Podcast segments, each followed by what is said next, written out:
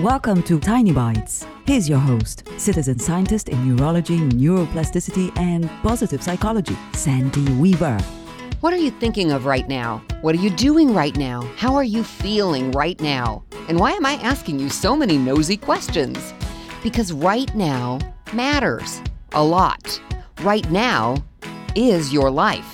You can spend right now thinking about the past, and you're using up right now by doing that.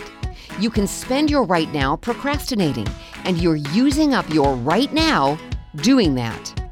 You can spend your right now feeling sorry for yourself, or mad at someone, or just feeling blah, and you're using up your right now by doing that.